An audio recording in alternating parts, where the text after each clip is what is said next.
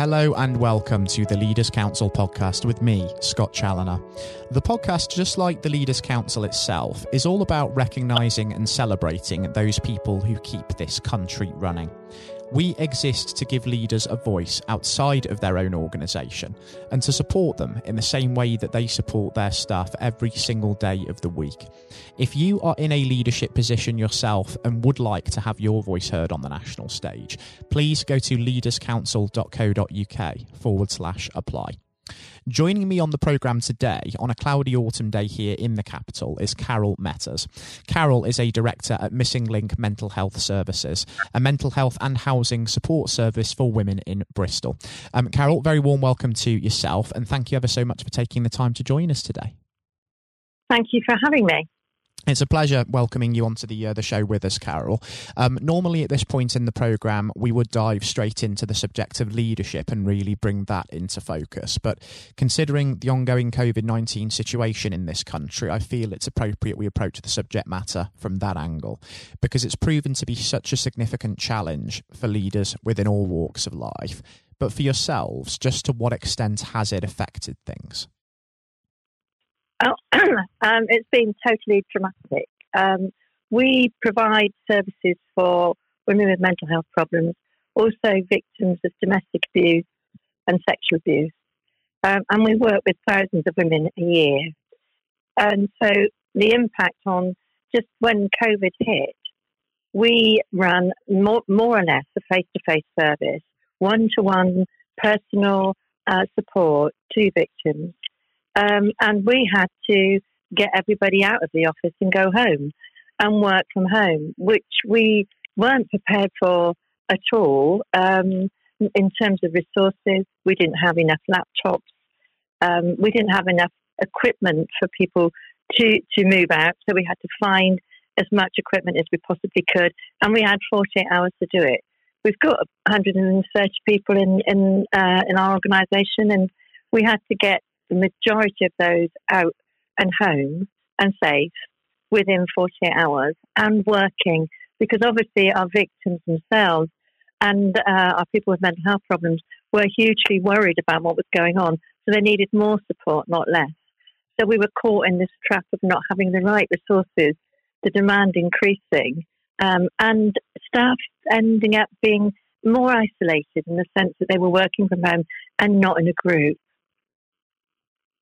And do you see um, the demand for, especially your domestic abuse services, increasing over the uh, the coming months? Just because we seem to be sort of going backwards now into um, more sort of lockdown restrictions, and then as we come out of that again, it's likely that with people tied to the home, restricted from obviously going out too much and being in the presence of whoever may be, of course, inflicting harm upon them, that all of a sudden there's going to be a spike in need for services such as yours.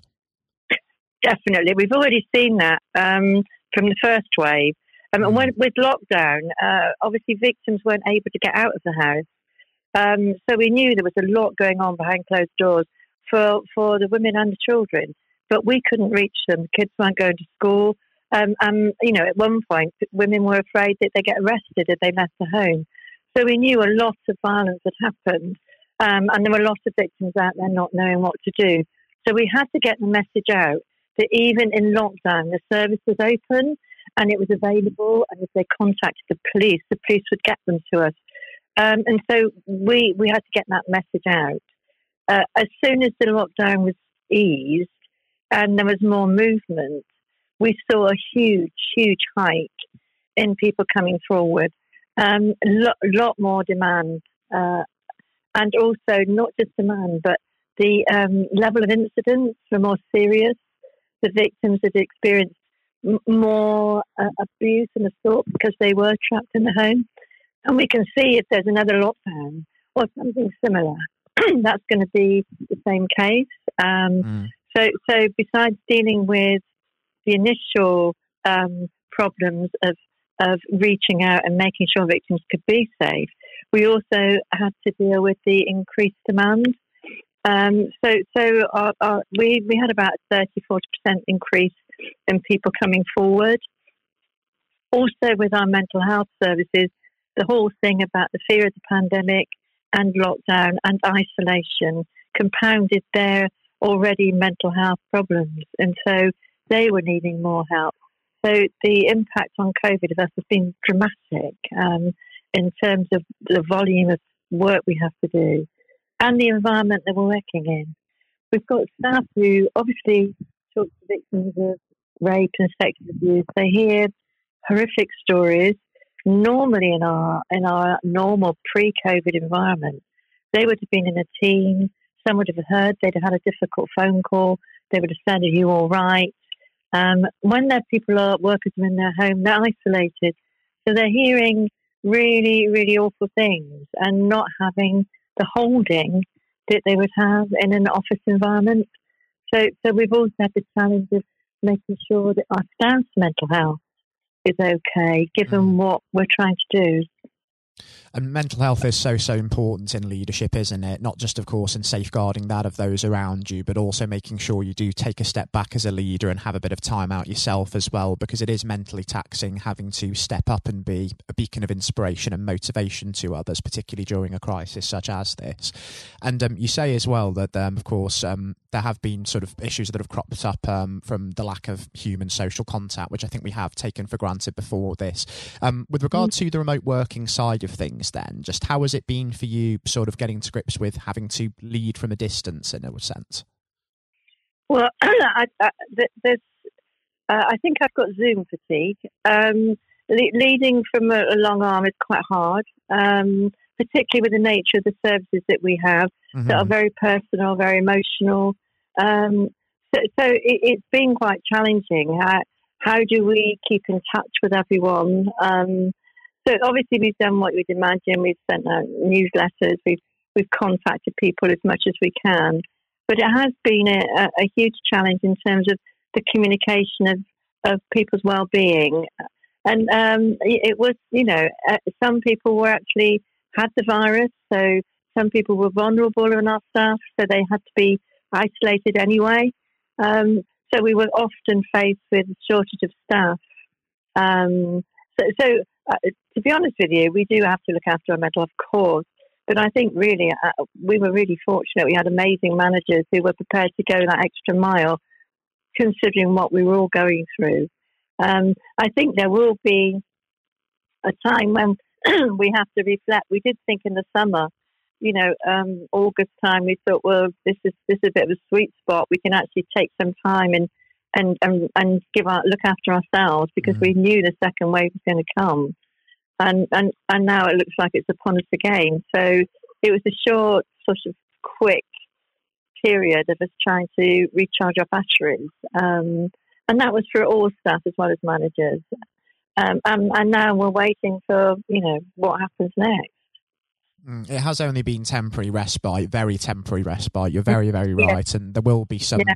very significant challenges to uh, still come on the uh, mm. the horizon. Mm. Um, we've mentioned already, of course, that um, you've had to really, really step up um, as a leader, as many leaders have to keep their staff motivated. But when you're the one sort of at the top of the tree who is doing most of the sort of legwork, the inspiration, as it were, motivating people, when you need to find a little bit of your own direction, where is it that you tend to look to for that when there isn't anybody above you? well, um, for myself personally, uh, uh, you know, my, my work-life balance is very important to me.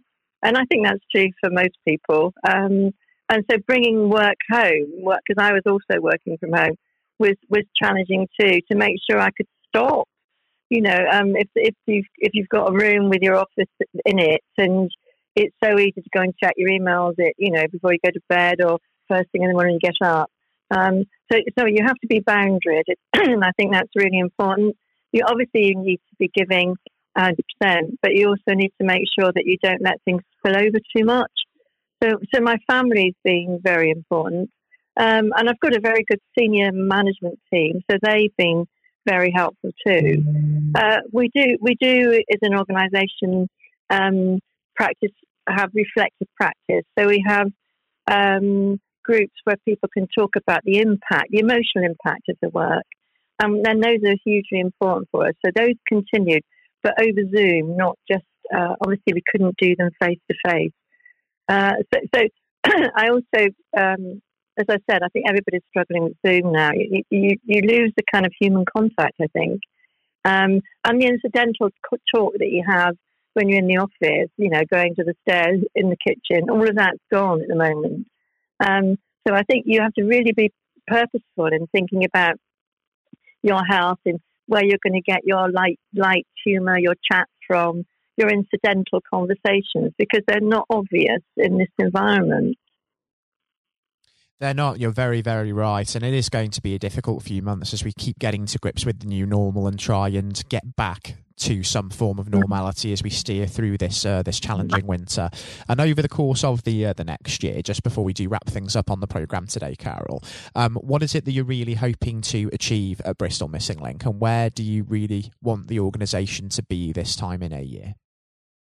Well, obviously, free of COVID in the sense that there would be a vaccine and you know it, we would normalise things. Um, I, I, think there are some in what's happened that we need to draw on. I'd really like time to reflect. We've always been resistant to staff working from home. Um, we were forced to do this because of COVID, and there are some good things about it. So I think it's probably going to change our, our model and the way we work. I think we'll be more flexible. We'll probably have a mix of um, people working from home and working um, in the office or mixing their time. So I, think there's an opportunity here for us to think we've been into this um, using digital solutions when we, we haven't used them before. Um, and, and, and I do think there's a place for them in the kind of work we do. And so, so just thinking about what, what we have learned that's helpful to us from COVID and actually incorporating that into our future business model would be, I think, quite important for us. Um, and, and obviously to um, find ways in which we can um, support staff in, in if they are working from home. Uh, because you know we, we got that right sometimes and sometimes we didn't. So mm. there's lessons to be learned. So I think a reflective time. Let's look at what was good, what wasn't, um, and see whether we can use it going forward. There certainly are some positives that have come out of this very difficult and very trying time, and let's hope certainly Absolutely. that we can harness that and really keep yeah. that at the forefront of the mind because that positivity is so infectious at this time. And I think when morale yeah. is low, we do all really, really need a dose of that. Um, I do hope that over the course of the year, the next twelve months, Carol, there will be some positive news to share in how things are getting on at Missing Link, and it would be wonderful for me to welcome you back onto the show at some point in the next year as well, just to see how things are actually coming along be happy to. I'd certainly welcome that. I've thoroughly enjoyed your company on the programme today. It's been a real, real pleasure to welcome you. And most importantly, until we do touch base again, please do take care and stay safe with everything that's still going on. And I would extend that to everybody associated with the organisation as well. Thank you so much. And you too, stay safe. I'd also like to extend that message to mm. all of our listeners tuning into today's programme too. Please do stay well, look after yourselves, and be considerate of others because it does make such a difference in saving lives. It was a pleasure for me to welcome Carol Metters, Director at Missing Link, onto today's programme. Next up on the show today, I'll be handing over to Matthew O'Neill for his exclusive interview with former Education Secretary and incumbent Leaders Council Chairman, Lord Blunkett, who enjoyed a distinguished political career despite being blind from birth. Lord Blunkett held a number of senior positions in the cabinet of Tony Blair during his premiership and served as the MP for the Sheffield Brightside and Hillsborough constituency for 28 years. He has been a member of Parliament's upper house since August 2015, and I do hope that you all enjoy listening just as much as Matthew relished the opportunity to speak with him. That is coming up next. Lord Blunkett, welcome. Thank you very much. It's very good to be with you. Um, well, of course, uh, nothing is being said uh, at the moment other than COVID 19, uh, which uh, we must touch on. Um, what would your message be to small businesses who are trying to keep going? Well, I think the last ones standing will be the ones that thrive when we get back to some sort of normality. So it's have confidence and courage. Obviously, take advantage as far as you can of the government help, I think that Rishi Sunak, the Chancellor, has gone about as far as you could have expected. Mm-hmm.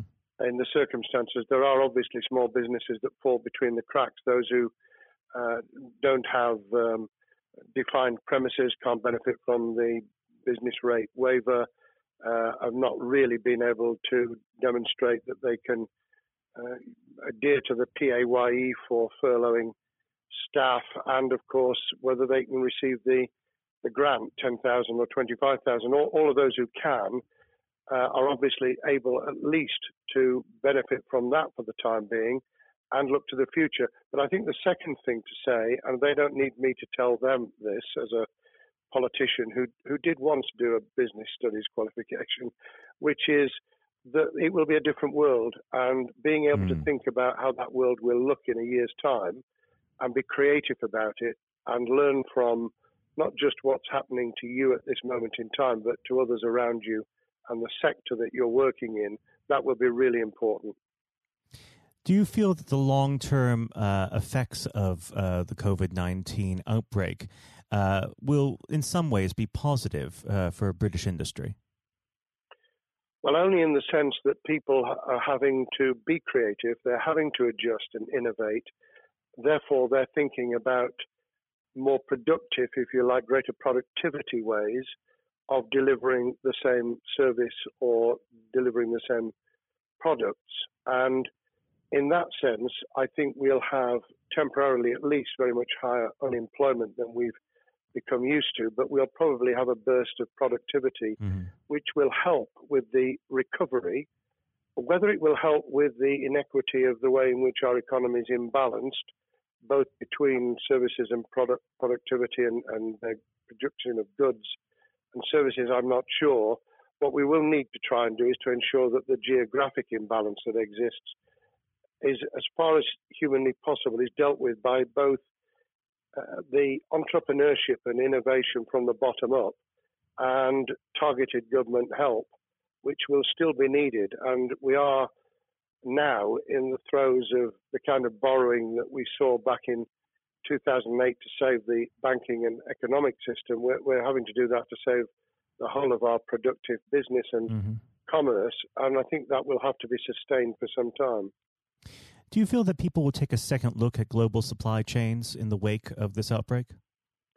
I think there's going to be much more creative ways of using local supply and linking up inside sectors much more effectively. And I hope that the Leaders' Council will be able to play a part in that in the sense that people who mm. have something in common, a synergy in terms of what they're delivering, whether it's a service or whether it's manufacturing or whatever, uh, will be able to see that there's a, a, a good outcome from n- knowing the sector better, linking with people, not just geographically, locally, but those in this country who may not have been on the radar in terms of what they produced for the supply chain.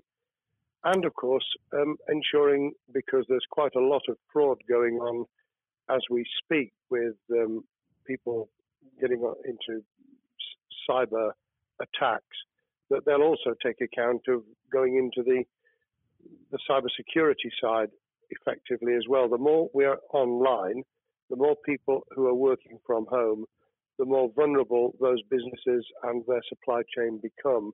And that's something to think about as well. How important is strong leadership at the moment? Well, I actually think that it's brought to the fore leadership in a whole range of areas from obviously government itself, and there's been ups and downs with the Prime Minister's uh, severe illness, but all the way through the public and private sector, people have, to use the jargon, stepped up. And they've shown uh, local, regional, national level the kind of leadership that Britain historically was very good at. Regrettably, we've not seen, seen the same on the international scene for mm. all kinds of reasons, uh, but maybe we will in future. So I think out of this will come experience of people who have seen an opportunity to do good as well as seen an opportunity to provide a good uh, a service or goods, uh, including, for instance, shortages uh, for the health and social care uh, system, um, the food chain, and the like. Uh, but also, I think, in terms of seeing the, the synergy between the private and the voluntary sector and using people's uh, commitment to each other in a very positive way. I, am not sentimental about this, things will revert. Mm-hmm. But actually, I think there's a, a kind of moment of moral judgment of people feeling that they've got a role to play outside the immediate survival that they're engaged in. And if we can hang on to a little bit of that social responsibility, that will be a very positive outcome. Absolutely. Now, what's your broad view of how the government is responding to this? Are you broadly supportive of their measures? Well, it may surprise people to hear that, that I have been very supportive. Of course, there's been legitimate criticisms about the speed of response on protective equipment and on issues relating to testing. But my own view is very similar to the challenge that was made to the Prime Minister of Italy when people said, Why didn't you close Italy down faster? And he said, A fortnight before we did it, I would have been considered to be a madman and nobody would have agreed to do it mm. if I'd tried to move too quickly. And I, I, think that's something that we need to reflect on here in the UK. We, we may have seen the signals elsewhere uh, across the world and taken them more seriously at the time. Hindsight is a wonderful thing, but as someone who's uh, had his life in uh, the opposite uh, political party to the, the present government, I think that with some hiccups and mistakes, they've not done a bad job in what has been incredibly difficult circumstances. And you're absolutely right. In a in a liberal uh, democracy that we live in, it's it's very difficult for people to swallow orders given to them from government. Um, well, the the UK and um, and the US, and to some extent to the Scandinavian countries, have a very different interest, uh, history, and, and therefore interest in maintaining the freedom to decide and the persuasion and mm. consent that's required. Uh, those countries that have experienced one way or another totalitarianism over the last century have a slightly different way of coming at this. Mm. I don't want to exaggerate it, but I think that that's why getting the balance right of getting people to go along with what you want them to do in their interests as well as the nation as a whole is a sensible, proportional balance. And I think we now need to adjust to the coming out of the crisis gradually, uh, readjusting to recovery uh, in the same way. Now, something you've mentioned recently on this balance is uh, the police overreach in the enforcement of the COVID 19 uh, structures that have been put in place. What have they done right, and where have they gone too far? Well, I think that they were interpreting what was not necessarily as clear advice as it might have been for all kinds of reasons, because people were feeling their way.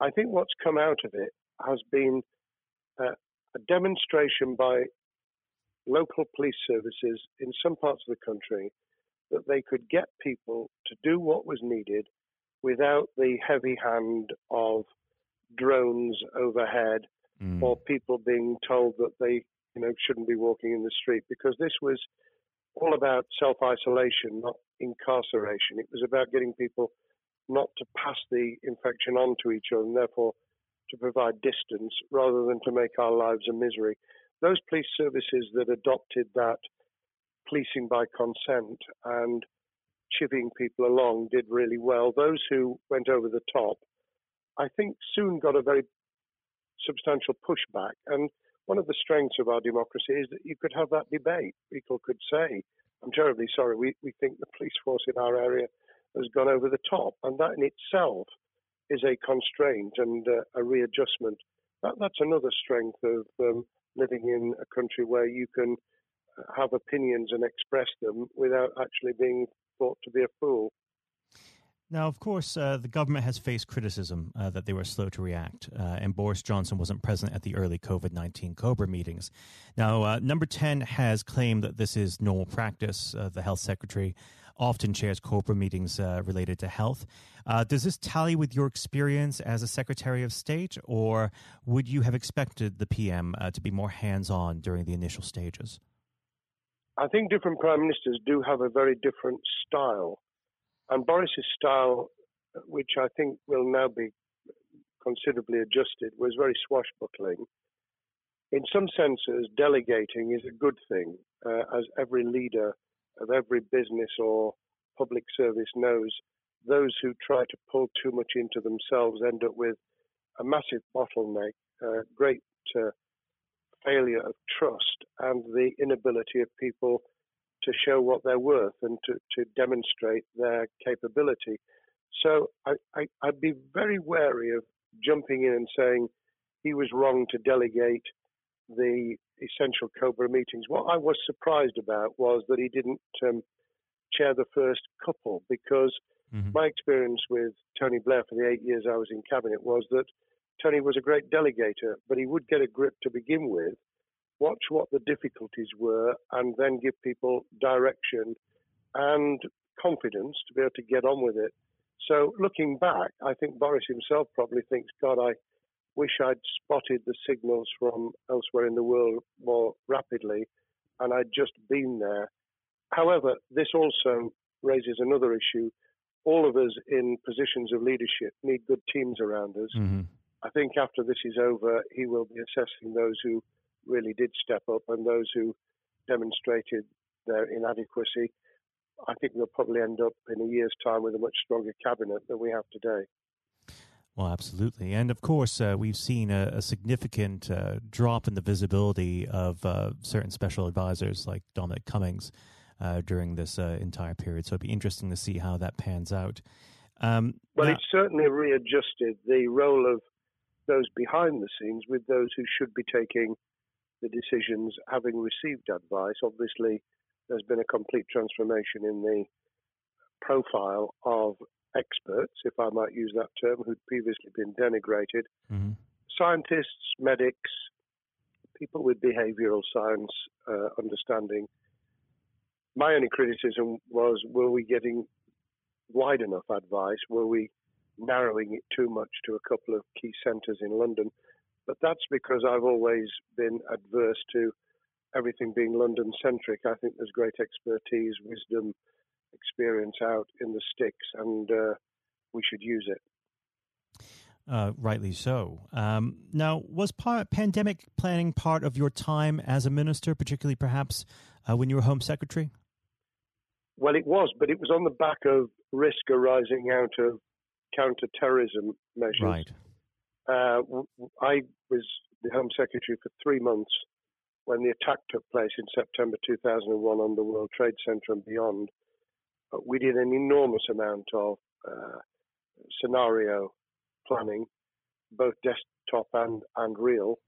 On the back of that, it was very heavily orientated to future developing terrorism risk. I certainly got involved with talking about pandemics. I remember being at a seminar in Edinburgh where the university there had done a lot of work itself on the issue of pandemics. And of course, we, we saw SARS and other things emerging. I, I think it would. People criticised the government for not picking up the report from 2015, five years ago. I think that what happens is human nature kicks in. You deal with what you're immediately faced with. Mm. You you can you can sponsor reports. This is true of business planning, of course, as well, and scenario planning for what business continuity will look like, recovery plans for business, what will happen if um, there's a cyber attack, what happens if there's an energy sh- uh, shutdown. Um, these kind of things you, you can look at, but you're immediately turning your eyes to what's in front of you. And had we picked up a bit more on the danger from Ebola and SARS and what have you in the past, then we might have said, what if something hits us in the developed nations that we don't have a vaccine for, mm-hmm. that we can't immediately whisk up uh, protective materials or equipment or, for that matter, medicines that help with recovery, all of which we now see are a danger. I think this will make an enormous difference to the planning for the for the years ahead.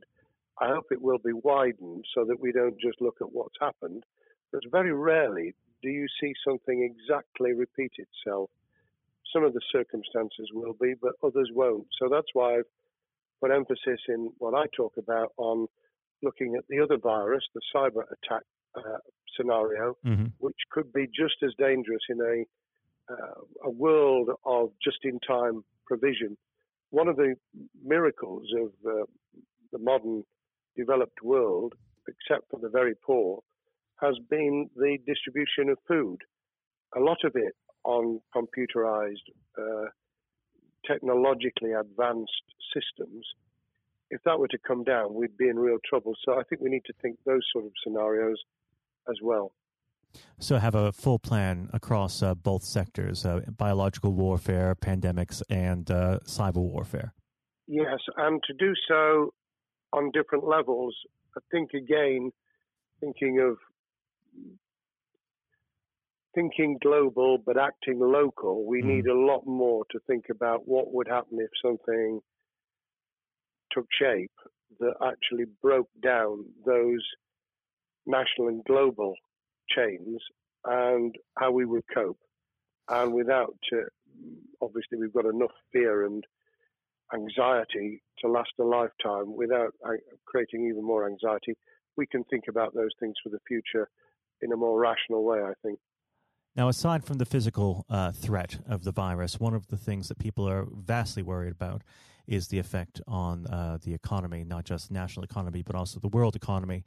Um, now, it, it, has been said by certain parties, um, and uh, I'd like to garner your uh, thoughts on this. Is there a danger of the effects of the lockdown being even worse than those of the virus? Were it be prolonged, I fear that that balance would tip the other way. It is about proportionality. It is about balance. It's the wisdom of Solomon, really, to to get the moment right when you start to move and then to move quickly. There's no doubt whatsoever that we are stocking up, not just on the economic and employment front, which will be devastating enough, but on the health and social well-being front, enormous challenges, and they will need careful handling because there's a lot of people whose lives, for a variety of reasons, are at risk in the future on a scale that we've been dealing with over the, the um, immediate handling of the pandemic, concentrating really hard on those affected by COVID 19, those sadly who have died or been seriously incapacitated, that will roll over into the economic, the social, the mental health, and cultural well being of the nation. And that will need all of us to pull together as well. Absolutely. Now, do you believe the government's doing enough for business? I think that the speed of reaction once the scale of the pandemic was clear was very good. I've praised Rishi Sunak for his action. Uh, remember, a chancellor who only just come into office was planning to deliver the budget in the middle of March and has had three, at least three equivalent budgets since. I think he's handled it very well. Understandably worried now about what we're doing to our economy. The level of borrowing is sustainable because of low interest rates, but it reaches a point, of course, where it tips over so that you can't then do the kind of structural investment requirements that the government were laying out before and in the March budget. And mm-hmm. those will have their consequences as well as a planned payback over many years. I think we've learned something over the last few months. We, we needed to take immediate action. We don't want another round of austerity equivalent from 2010 through to 2019. I don't think the nation, on the back of what's happened and the challenges we have, could take that. And therefore, we need a different plan, economic plan, over a much longer period, just as we did from the Second World War all the way through to 2002 when the final American loans were paid off. Now, of course, uh, one thing that's on everyone's lips um, how much longer do you believe uh, that the lockdown can go on for?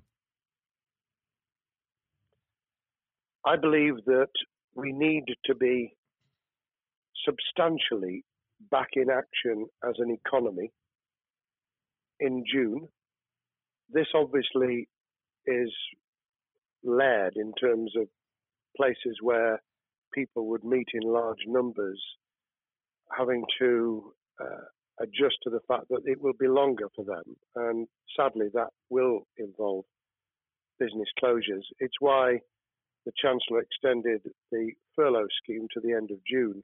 Mm-hmm. But unless we, we get things moving in June, I think we'll run into the summer where all kinds of services and industries will have a chain reaction effect. And what happens with one will then have a major impact on another. And then you get the skittle effect where things get knocked down that you hadn't perceived were going to be affected. So I very much, if I were in government, and I always think of things in that context, what would I do if I were in government?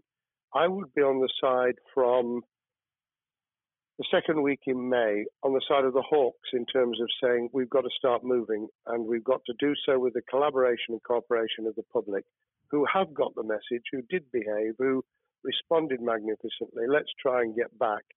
Perhaps, you know, doing things differently for a time, but substantially getting back to business as usual. unless we do that, then those areas that can't and wouldn't expect to be back in action immediately get pushed further into the middle of the year and the autumn, and then they become unsustainable. Now, of course, um, one of the other major developments we've had recently are the changes in the uh, the Labour Party. So, if we could just uh, speak on the Labour Party for uh, a while. Um, this might sound like uh, an obvious question, but uh, how does uh, Keir differ from Mr. Corbyn? Well, I'm biased because I believe the Labour Party um, has come out of four and a half years of a black hole of a nightmare, mm. uh, where it neither represented a, a, a uh, credible opposition nor uh, an electable government, and the combination was to let those who supported the Labour Party and needed some of its policies uh, let them down very badly. Sir Keir Starmer both is a highly intelligent uh, professional lawyer who, as Director of Public Prosecutions, led the service well, uh, had to take difficult decisions at a time of austerity, understands the world beyond Labour members, but has been able to do business with those who originally supported Jeremy Corbyn mm-hmm. and was able to command support from them. His creation of a balanced shadow ministerial team has been very encouraging. Um, I, I, supported Lisa Nandy, who he's made shadow foreign secretary, because I thought she understood the north of England and uh, the uh, the disaffected uh, Labour former Labour voters. But I believe that Keir has taken on board those who have something really sensible to offer and I believe he will be both a, a great leader of the opposition. More importantly, he will then present himself as a credible alternative prime minister. And all governments need an alternative government at their shoulder. Mm. Uh, it was true of us from 97, and it took the Conservatives some time to recover and to get to that position, but they did, and the Labour Party will, and that's crucial for our democracy. All of us need to understand and appreciate that a living, breathing, functioning democracy requires uh, a credible, confident, and uh, in many ways uh, supportable opposition, as well as a government that we clearly want to do well because none of us want, as we didn't with the COVID crisis, none of us want the government to fail. We want to see our economy recover. We want our social well-being to t- be taken into account. We want to overcome deep-seated inequality and poverty, and we want to do it with enterprise and entrepreneurship and business playing their role. And that is about leadership nationally, locally, in the private and the public sector. People with ideas, with confidence, with the ability to pull teams around them. Above all, to have some idea of what it is they want to achieve and very good ideas to how to achieve it. Now, of course, one of the biggest problems Sir Keir is facing will be tackling the party's anti Semitism problem. Uh, there has been a recent internal report that has been quite damning. Uh, what's your response uh, to that report, and what does Sir Keir need to do in response? Well, there are two reports. One, which is being produced by the Equality and Human Rights Commission, uh, which he will, and has already indicated, will implement in full. The second was a leaked report put together by the supporters of Jeremy Corbyn, 800 pages of private uh, interchanges on social media, which he has, uh, Keir Starmer set up an investigation to identify uh, who did it, who leaked it, what the content was, does it have any salience and lessons for us, and where necessary, action will be taken. So I hope that uh, as he moved very quickly to reassure the Jewish community, so he will be able to take the necessary steps to back up that reassurance with the kind of actions that says that this was a blight on a historic great political party that all us, all of us were ashamed of. We've been able to put that behind us and to move on to facing the future with confidence. What's the one king, uh, key thing that Sir needs to do to restore Labour as an election winning party? I think Sir Keir Starmer's major challenge is to convince sceptical voters that Labour has not only reverted to a party that they can support because they can see it acting, developing, presenting as a credible alternative government, mm-hmm. but also that the lessons have been learned from the fiasco from 2015 onwards. In other words, there have to be very clear signals of substantial change, not just the right words, not just reassurance that we're not uh, going back to some of the crazier uh, policies, but actually that we've understood why the electorate rejected those policies so substantially in December 2019. If people get that message, they'll understand that the Labour Party has changed, as it did in the 1980s and early 90s, to become the electable government with the greatest majority in historic majority, even greater than 1945, which I was privileged to be able to take advantage of in 1997 when I joined the cabinet. Now, I know what your answer is going to be to this question, but uh, indulge me. Um, do you think Keir has what it takes to be PM? Yes, I do. I think he has the background, he has the experience, he has the professionalism, he has the forensic uh, mindset, and he has the confidence to have put a team around him which will ensure that it will work. And those elements are true of all leaders ideas, the ability to build a team, to have confidence in that team, uh, and to be able to demonstrate leadership in practice, sometimes at the most difficult times.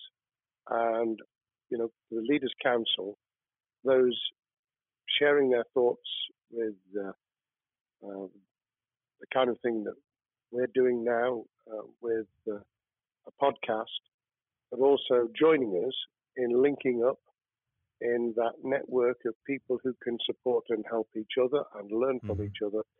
That is what needs to be done in politics as it needs to be done in business. Thank well, you very much indeed, Matthew. Well, really thank you for coming on the uh, the program. It's been a, an absolute pleasure, and I look forward to speaking with you again. Thank you very much, and good luck to all those listening in what has been a nightmare scenario. Good luck for the future. Have courage have confidence, and yes, listen to those who know more about business than I ever will. Thank you, Lord Blunkett. Thank you. This has been the Leaders Council podcast. Thank you for celebrating excellence in leadership with us. I've been your host, Scott Challoner. Until next time, goodbye. Thank you for listening to our podcast. The views expressed within the podcast do not reflect the views of the Leaders Council of Great Britain and Northern Ireland, its parent company or subsidiaries, members of staff, or other guests of any other person therein associated.